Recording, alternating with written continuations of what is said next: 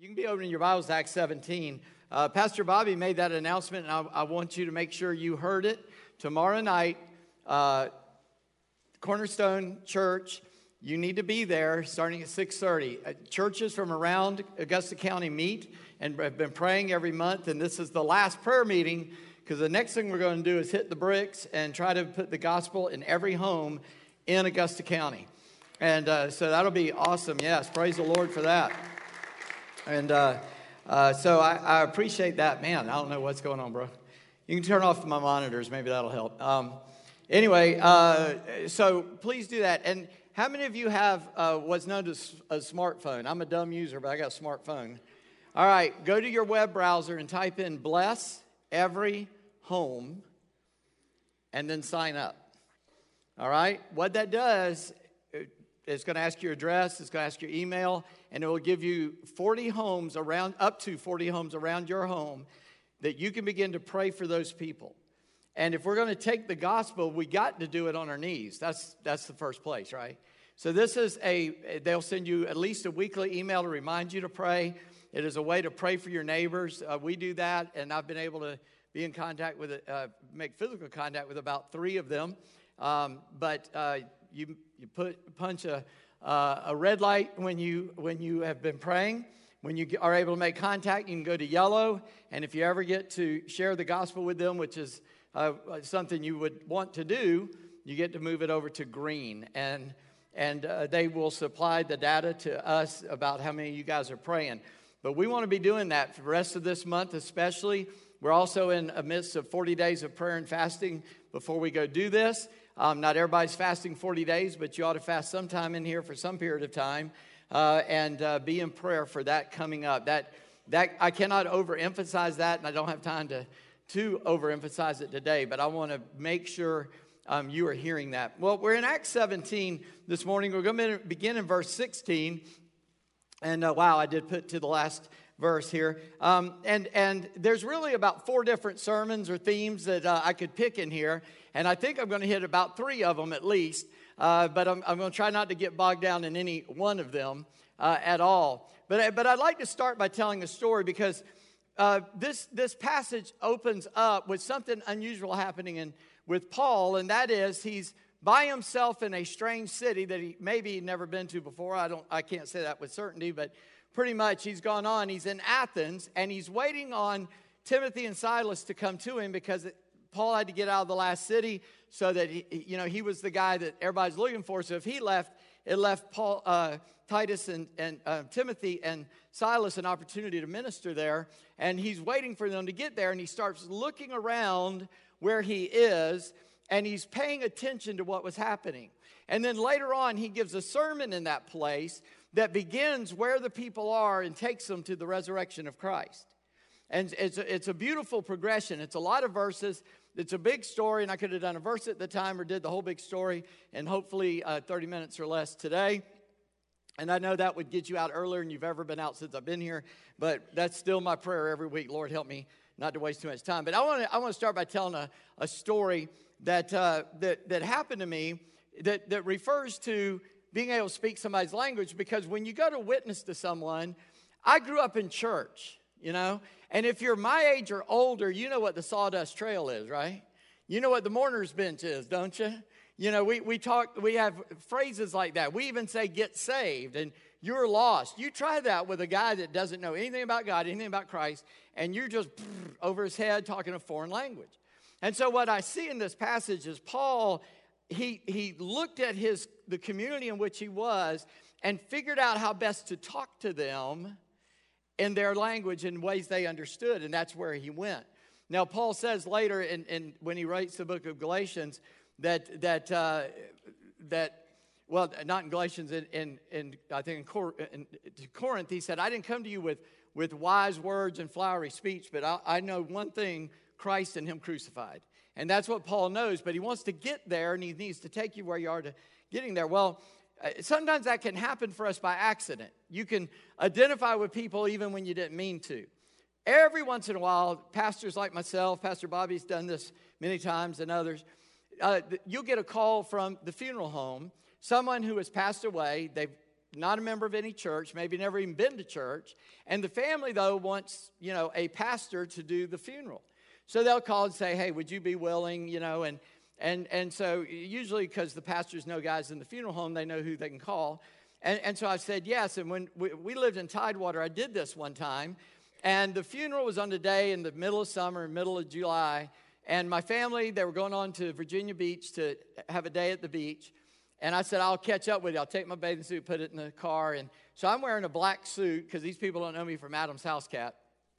And, and uh, sorry, that's a phrase of mine growing up. But, um, but it was a graveside service. And so I get there, steaming hot. The, the funeral uh, uh, home had brought in coolers of water and ice for the people. And I don't remember much about the person, but the family was, was uh, what I'd call down home folk. I, I, have got worse phrases for them, but they remind me of my family. I, I used to say I couldn't watch Jerry Springer on TV because it made me homesick. But, um, because half my family's in jail and the other half put them there. They're either a cop or a crook in my family. So, but I, am not saying they were bad. They just were, you know, good regular folk, and they needed this guy. So I go in there. I got on black suit. I'm sweating like, you know, terribly, um, and and I'm doing this funeral, and there's a 14 year old girl let her grandparents and elders sit under the tent, and she's out there, and it's 98 degrees, 95 degrees, and I see her do that, and whoop, out she goes. So everybody, you know, you stop. And, and so she's passed out, and I did this. I reached in my pocket.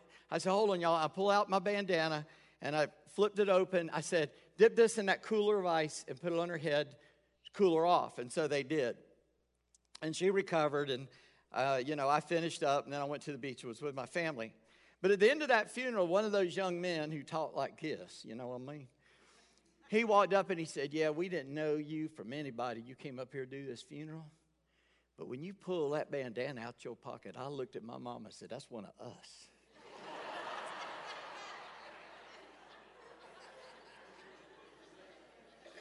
I didn't mean to identify with them, but I did, you know.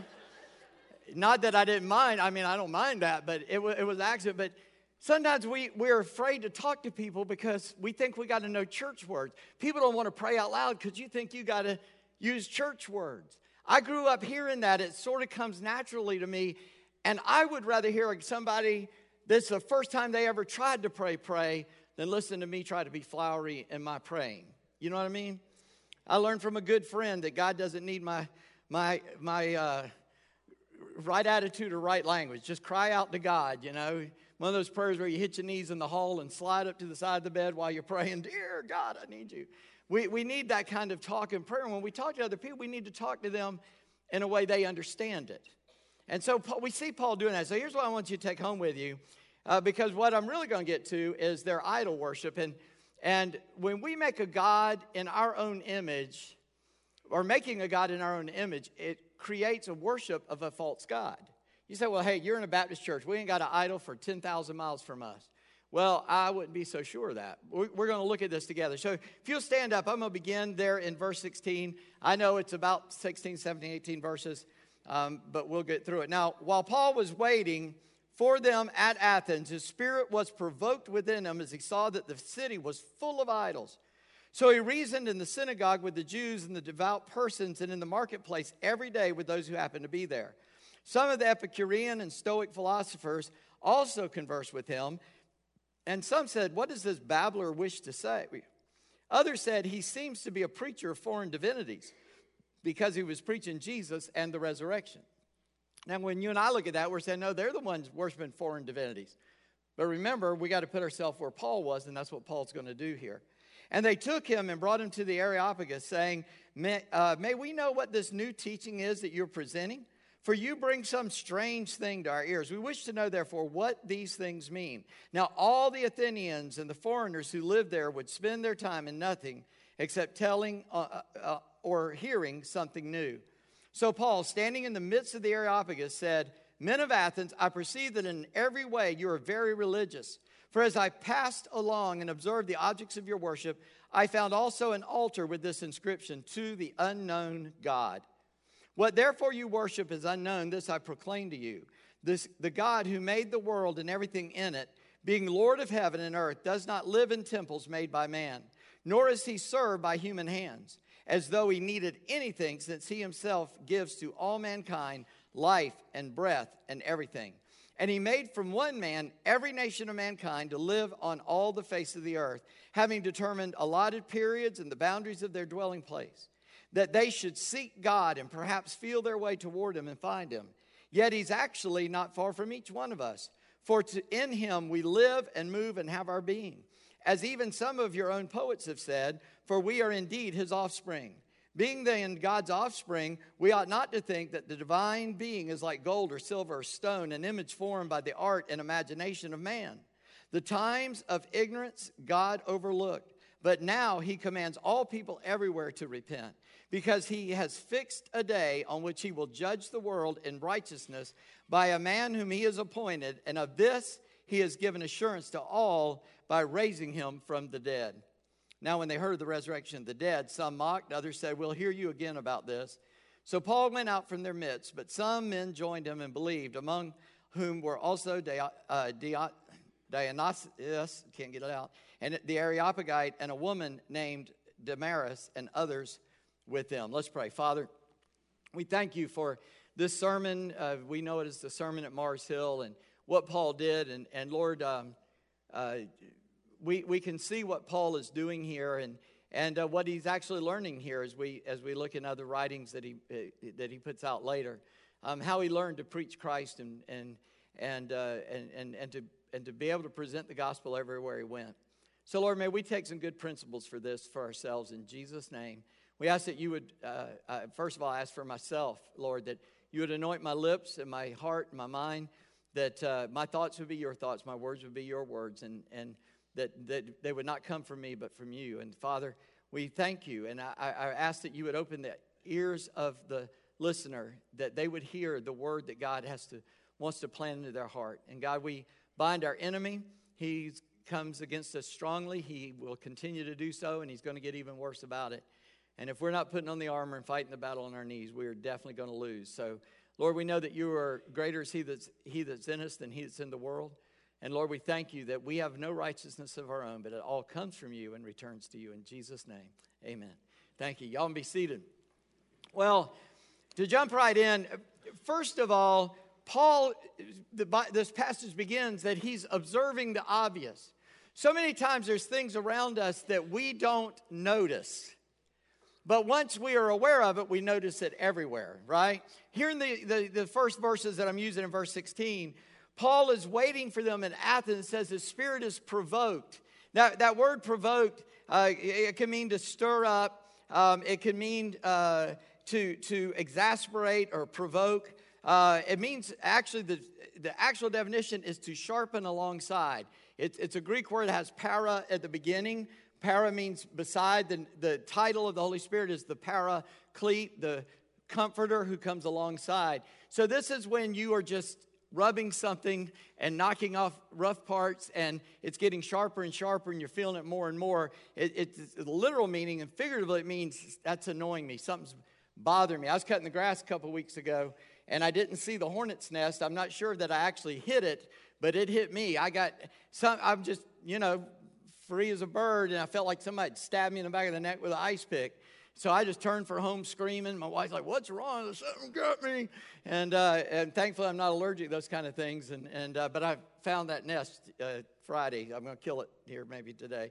But uh, um, got to wait till night. They're all in there. Throw gas on them. It'll be okay. But, um, but, but, uh, but that's what it means to sharpen, to annoy, to, to provoke. And Paul is in Athens. He starts looking around and go, look at all these idols. Now, as a Jewish man, that obviously frustrates him because you make no graven image of God. But as a Christian now, it really aggravates him because they don't even know who God is.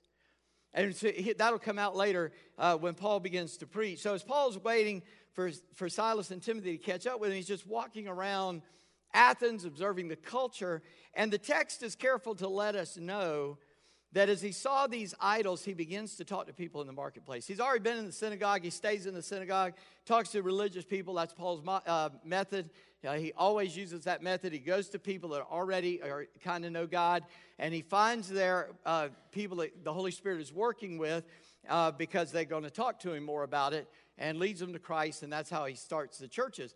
But now he's in a, a, very pagan place. There was a synagogue there, but there's also many idols. Somebody said in Athens in those days, you would run into a god before you ran into a man. They had thousands, literally tens of thousands of idols set up in the city. In fact, you know, you heard me read it. There was even one to the unknown God. And that's how Paul starts his sermon. There, there was a man in ancient Athens. They wanted to make sure they sacrificed all the gods, and he, he gathered thousands of sheep, black and white sheep, and released them. And whichever shrine they laid down in front of, they would slaughter them there and offer a sacrifice. And the ones that didn't stop in front of an, an, a particular one, that's when they erected to the unknown God because a sheep didn't go to one of the icons. That's where it comes from. And so Paul is watching all this, and he's provoked in his spirit. And Paul is facing two major belief systems, and really there are only two uh, God's and everybody else's. But, but the major ones in Athens is named Epicureans and Stoics. And just so, just so you know, uh, the one thing they have in common is they believe the body is evil that this physical body is evil. So the two reactions to that is one, okay, do what you want to do, uh, and hopefully it doesn't hurt, but just you know have fun. And the other one is don't do anything. You got to just beat the body down. And so we get Spartans and Athenians out of that. Uh, Spartans are the Stoics, and the Athenians are are a little more hedonistic. And so they believe that the body was evil. It's just a blob of tissue, but it's an evil thing. And so you start talking about Jesus coming back from the dead, they go, huh? It says in 1 Corinthians 1 uh, 23 that the preaching of the cross is, is to those who are perishing foolish. It's, it's foolish to the Jews uh, and a stumbling block to the Jews and foolish to the Greeks. Now, it's a stumbling block to the Jews because the Messiah is not supposed to suffer and die in their mind even though the Old Testament said that. That's why they went to the Old Testament, Paul and the rest of the apostles, proved in the Old Testament that the Messiah must suffer, die, and rise again on the third day. So Paul's message is not just about the cross, it goes all the way to the resurrection. So many times today we talk about the cross and never come back around to the resurrection. Without the resurrection, the cross is meaningless. If he didn't get up from the dead, he ain't who he said he was. See what I'm saying? So he always came to that, and that's the sticking point, both with the Jewish people and the Athenians. This is the first place, though, where Paul's talking in synagogue and they're not creating a riot. Now, I don't know if they were more open minded uh, or what was going on there, but, but as he does that, they, they don't get too, uh, too upset. So the Epicureans were seeking pleasure. Stoics are seeking discipline of mind and body so they wouldn't be influenced by it. And as Paul's looking at all these idols, he is he's kind of wondering what in the world is going on? So he starts, it says, so he's talking to people in the marketplace. You know how you learn your culture? Ask a question and then shut up. I ask questions and then give the answers, but people like me talk a lot. We're never quiet, we're just reloading. and so sometimes I have to be reminded of that and I stop, have to stop myself. But, but Paul starts talking to them and he's listening to how they believe and what they think. Now, Paul's a very learned man, very uh, uh, smart man. So we were reading this, you and I, and I don't know about you, but I'm thinking, we don't have any idols around here. But the more I think about it, the more I realize we do. Let me give you a simple definition of an idol. You know the technical one. An idol is an image or representation of a God whom you worship. But let me give you a different one. This is a more practical one, it's not a dictionary one. When you've got nothing else to do, what do you do? Where does your mind go? When, when you have the opportunity to do anything you want to do, what do you do? Even for a moment or for an extended period of time. And, I'm not saying it's wrong to think, hey, I got a break, I can go fishing or anything else. But how often does your mind, man, I got an opportunity to talk to God? I've got an opportunity to learn more about God. I've got an opportunity to finally catch up on this thing that I've been wanting to do when it comes to come to God. And I would say the thing that occupies your mind the most is your idol. I would think. I, I, I guess I'm pretty sure that's true of me. So, so I would think it was true of more than just me. See, we believe that idols are a thing of another place and another time. Or we relegate idols today to a third world type situation with an ignorant population somewhere else. But all of us have idols. We constantly are making idols for ourselves. I'll, I'll, I'll name a few, which is always dangerous because I might not hit yours. It might be a favorite sports team. Go Tigers. They're not an idol, but I do enjoy it. A celebrity of any stripe. Doesn't matter if it's a religious celebrity or a secular celebrity of music or TV or movies. It could be a preacher. It could be a teacher of some sort. We make up our, our own religion. It's our personal preferences and desires. We make idols out of those, especially in church. We make up our own religion with our own sacraments. The religion of secularism, the sacrament of that religion is abortion. That's what they sacrifice to their God of materialness where there are no absolutes. Let us offer our babies to the god Moloch from the Old Testament as a sacrifice for our belief that life is meaningless and there is no God except the one we create.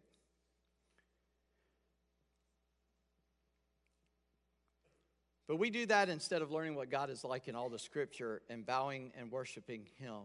So, how can we let how can we influence a culture when we let the culture influence us?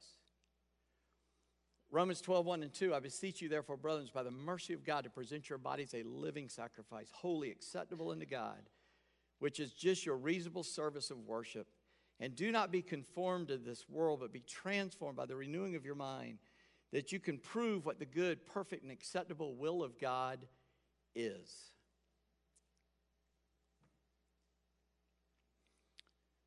Is that what we're doing? Or are we just doing what the world tells us to do? As the people of God, we need to be the people of God. And by the way, those verses really knock saying a prayer and going to heaven in the head, doesn't it? Present your body a living sacrifice. That's a, that's a whole commitment. It's an old joke, but nothing's ever spoke that truth more to me than the pig and the chicken walking by the church. The sign says, ham and egg breakfast this Saturday. And the chicken said, Hey, we ought to make a donation. And the pig said, For you, that's a donation. For me, that is total commitment. Romans 12, 1 and 2 calls for a total commitment to lay down on a hot altar and let our life be consumed by the flame of God. Right? And anything less will not do in his kingdom we need to carefully consider what we put ahead of absolute worship to an absolute God so that we can repent and return to Him. Because we have these idols. And, and some modern idols, and, and, and basically, Psalm 10 4 says, In the pride of the face of his face, the wicked does not seek him. All his thoughts are, There is no God. And so we make idols of our pleasure, whatever our hobby is, or some chemical or some, uh, some experience. We make idols of our, of our jobs. We become workaholics, and that is true of pastors as well as anybody else. And you say, Well, you don't understand. Yeah, I do. Because there's a difference between the urgent and the important. And if you're always doing the urgent, you'll never do the important. If you do the important, you recognize the urgent for what it is a temporary urgency that you either deal with or say, you know, that's not going to matter. Always ask yourself, what difference will this make in 10 years?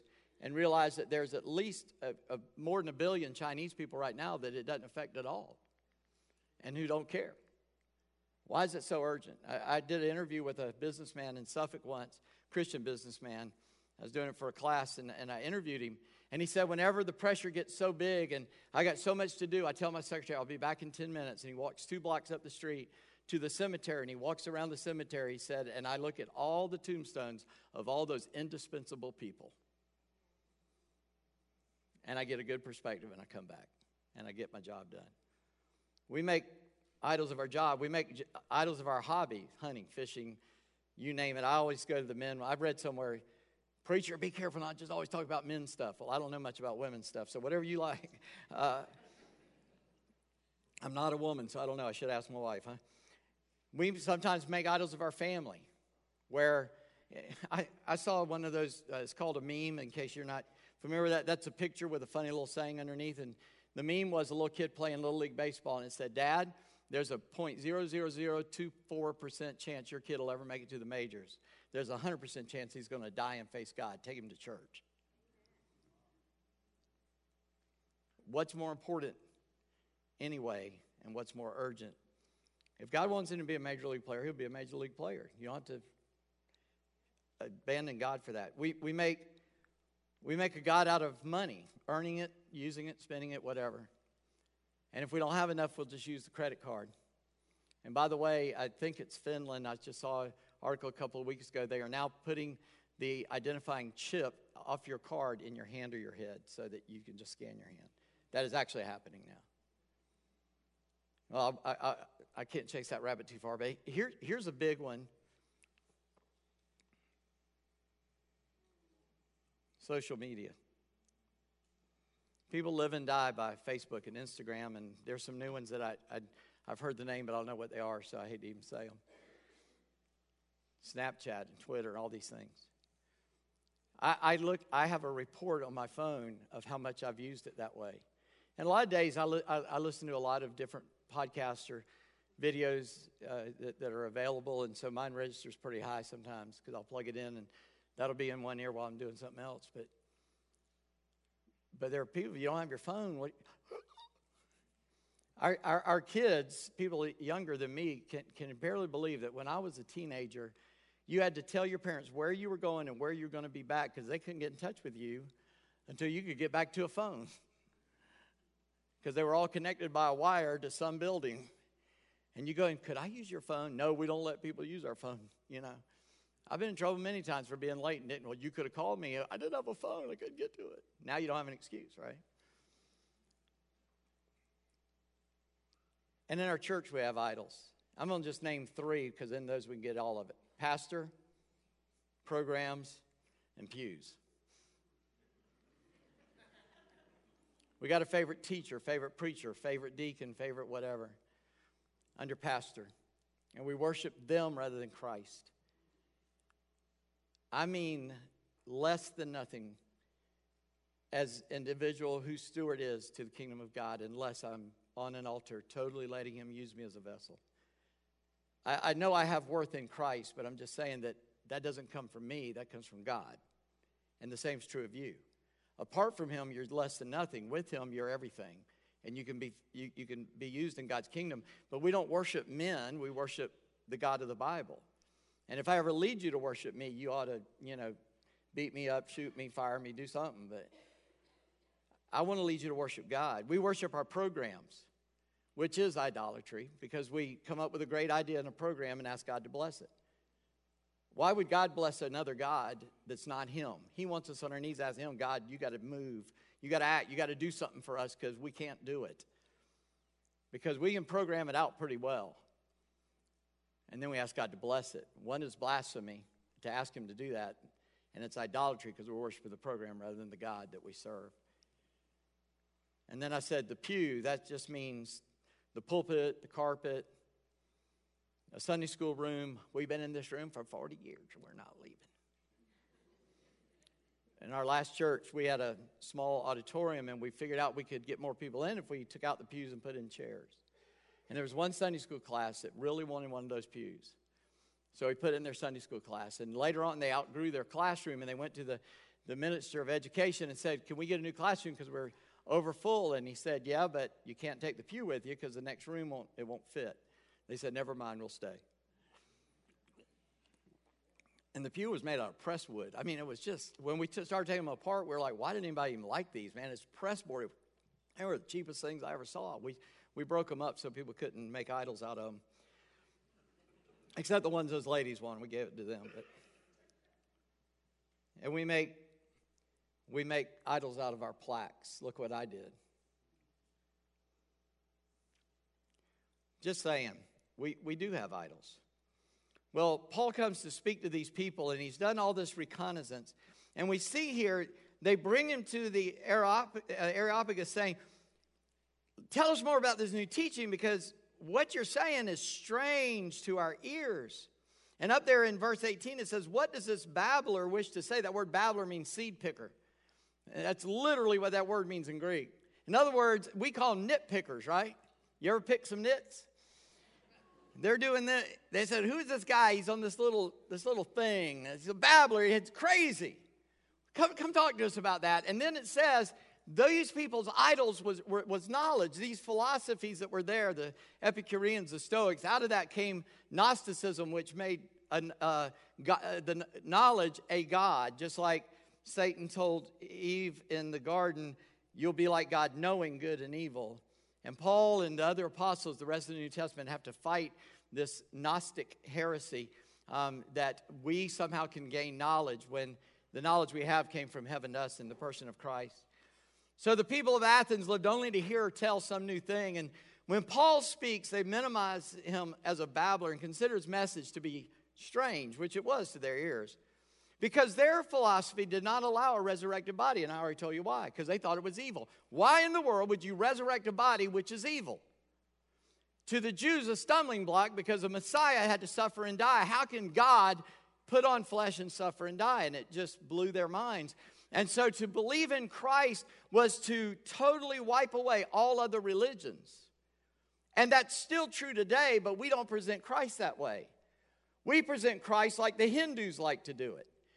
A Hindu's a hard person to tell about Christ because they'll go, sure, add him in. Because they got like 300 million gods. Did you know that? Like, that's where Hare Krishna, all that mess comes from. I, I, meant, I, I thought about copying out an old song from the 70s. Y'all remember O Buddha from the Imperials? It's like, it's not going to be a Hare Krishna blowing the trumpet on Judgment Day. We're going to stand before Christ, right? And these philosophies they had, they, it, it made no sense to them because material is evil. Anything physical is evil. So at least they wanted to hear it. And so Paul goes and he starts preaching. And notice how he starts. Um, in verse uh, 22. So, Paul, standing in the midst of the Areopagus, says, Men of Athens, I perceive that every way you're very religious. When you have idols, you become religious. Do you know that? Idols make a religion. But Paul begins the sermon with this, and then notice what he says in verse 23. For as I passed along, observe the objects of your, of your worship. He lets them know these are the objects of your worship. You're worshiping statues I found an altar with this inscription to the unknown God. What therefore you worship is unknown, I'm going to proclaim him to you. You don't know about him, but I'm fixing to tell you, is how we'd say it in the South. So, what misunderstanding do we have about the reality of who God is? All of us believe that man has fallen, that Christ died to redeem us and make us a new creation. But many people, including Christians, do not believe that man is inherently evil. We believe man's got goodness in himself. He's a good boy. He just needs to come to church. That we're all God's children somehow. Nobody really goes to hell, do they? We're talking about that in Sunday school today. And that we have the power to overcome bad things in our life and bad habits and evil. Yet the Bible says the heart is deceitful above all things and desperately sick. Who can understand it? That's Jeremiah 17 9. In Isaiah, it says, We have all become like one who is unclean, and all our righteous deeds are like a polluted garment. That's Isaiah 64 6. And a few lines later in verse 7, he says, There is no one who calls upon your name, who rouses himself to take hold of you. But now that passage goes on to talk that God is the potter and we're the clay, and he can remake us. He can take out our hearts of stone and give us hearts of flesh. And not those words aren't in that passage. It talks about God being the potter and he can remold us as we need to be. But here's the point that we must think of man correctly, that we are fallen and hopelessly lost. And there is nothing in us or about us that, that desires God at all. That's what it says in Romans 3. You, you can disagree with me, but I'm going to take you right to Romans. It says there's none who seeks after God, none who does righteousness. Nobody's looking for God. Listen, if you'd rather watch Monday night football and come to church, you are going to be bored in heaven. If God's not enough for you, I don't know what is. So we got to think about man correctly. He is dead in trespasses and sin. We have no power to get up. We got to think of God correctly. He demands perfection, and the lack of perfection has to be judged. And we got to think of salvation correctly, and that is it's all of grace. That God is paying the price of our sin Himself. God is paying Himself for our sin because God set the price tag sin, death.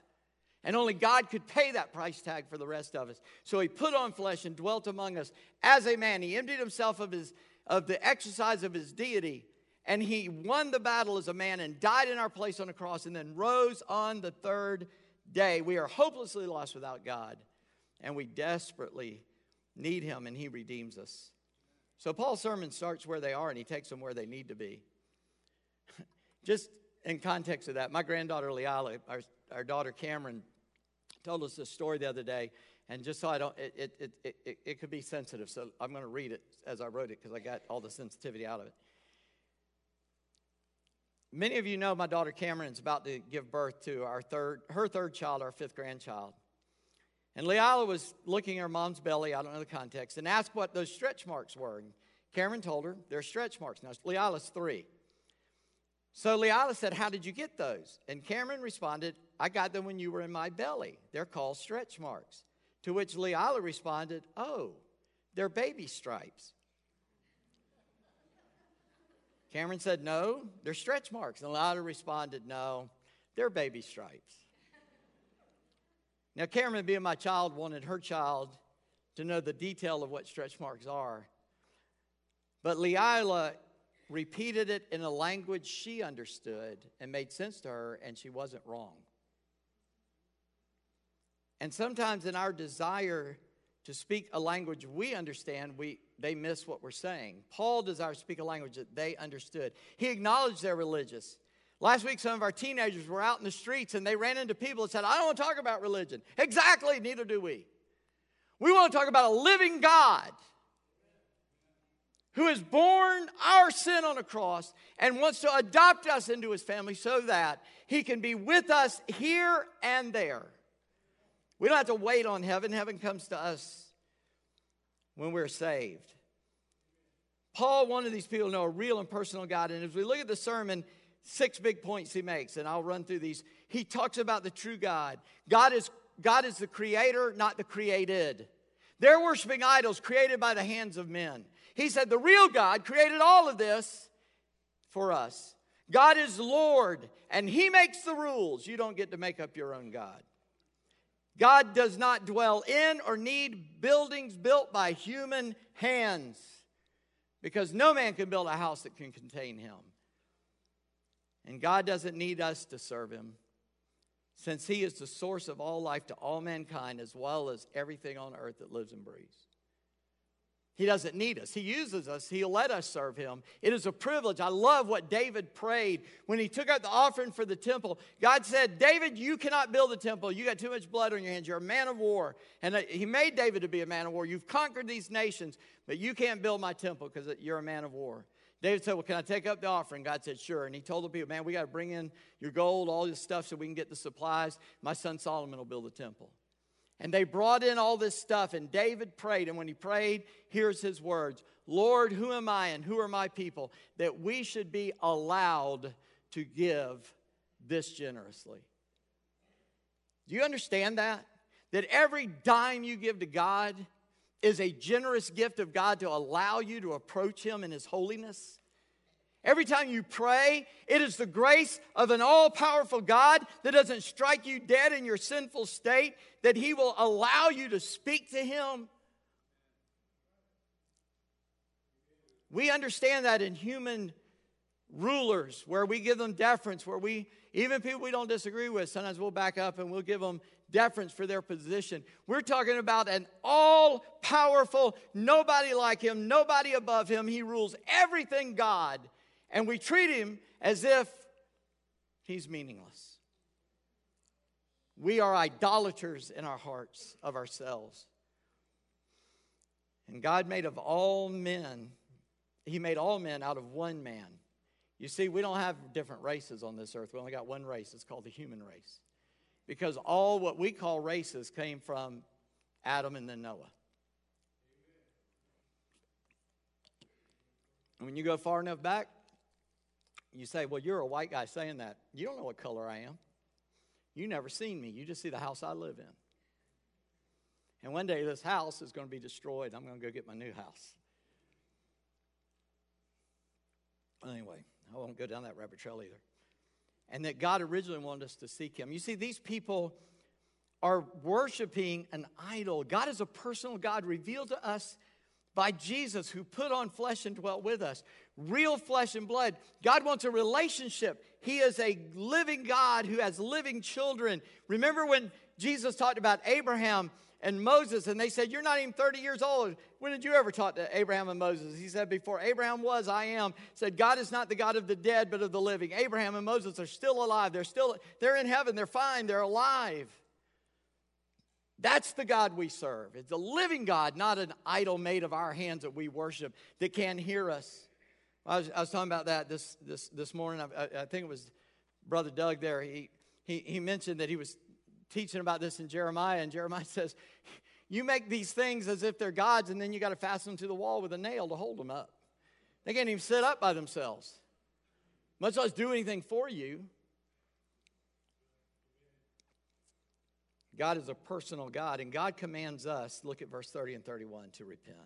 This is the end of Paul's sermon after he, he said all those things, and you can read the details there yourself. It says the time of ignorance God overlooked. But now he commands all people everywhere to repent because he fixed a day on which he will judge the world in righteousness by a man whom he has appointed, and of this he has given assurance to all by raising him from the dead. The fact of the resurrection makes Christianity meaningful and without it, it is meaningless. Paul said that in 1 Corinthians 15. If the resurrection isn't true, I'm of all men most miserable. Because if that's not true, Christianity's not true. It hinges and, uh, on the resurrection, it rises and falls on the resurrection of Christ. And in, in 1 Corinthians, 2 Corinthians 7.10, the Bible says, For godly grief produces a repentance that leads to salvation without regret Whereas worldly grief produces death. Think about Judas and Peter. They did the same thing, they both denied Jesus. But the difference is once Judas realized that he had remorse, when Peter realized it, he repented. Remorse is feeling bad about what you did, it's being sorry that you did it. It might even be crying over the fact that you failed. But listen, the road to repentance is already slippery and it's only made more slippery by your tears. What God wants you to do is say, I was wrong and you're right, and I'm not going that way anymore. I'm going to walk your path. I'm going to get on the narrow way. I'm going to do what you call me to do. Oswald Chambers says all this best.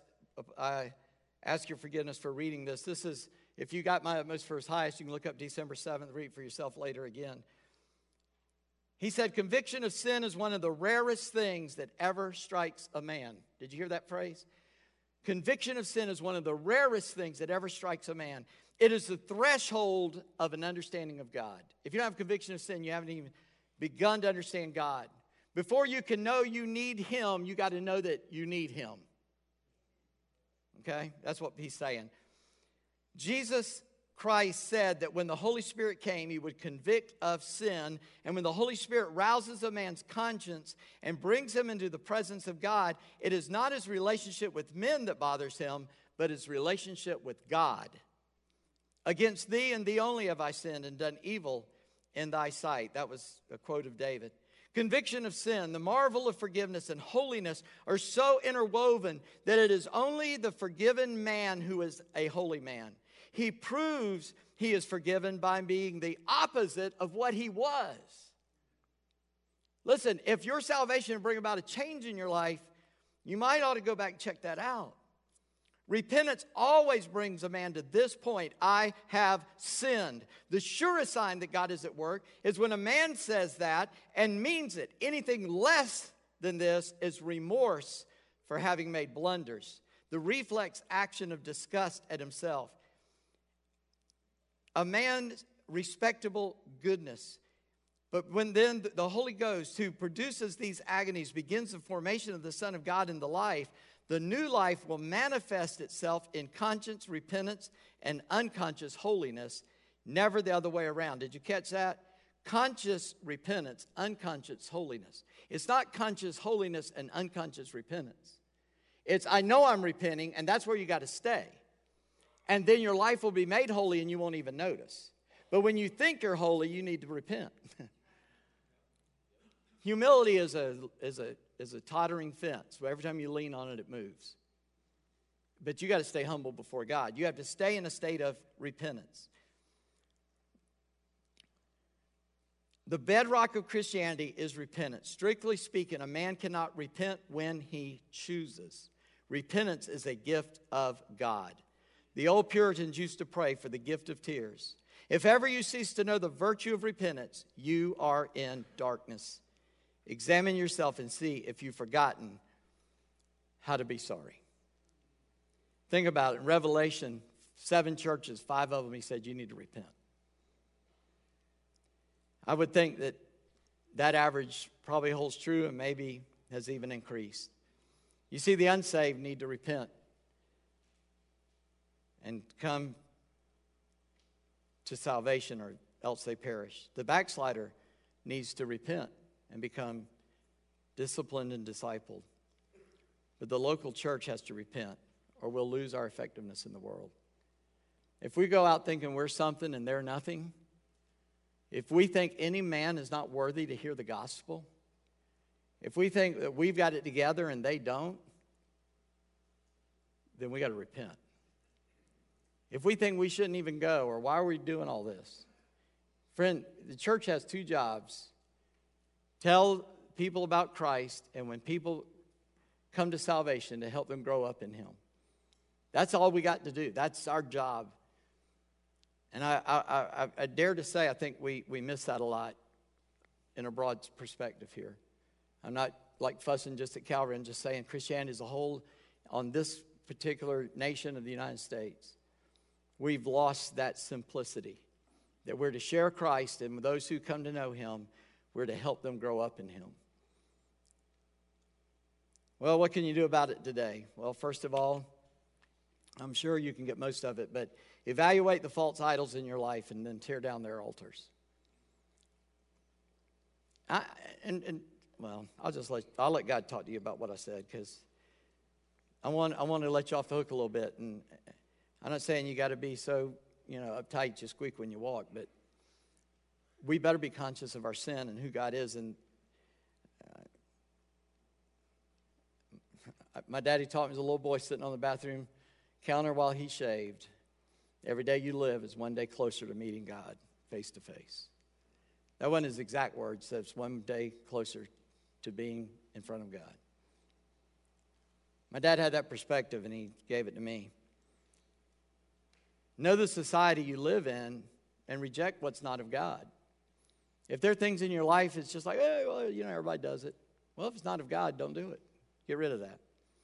And then, thirdly, I'd say repent of any known sin and then ask God to help you know your hidden sin.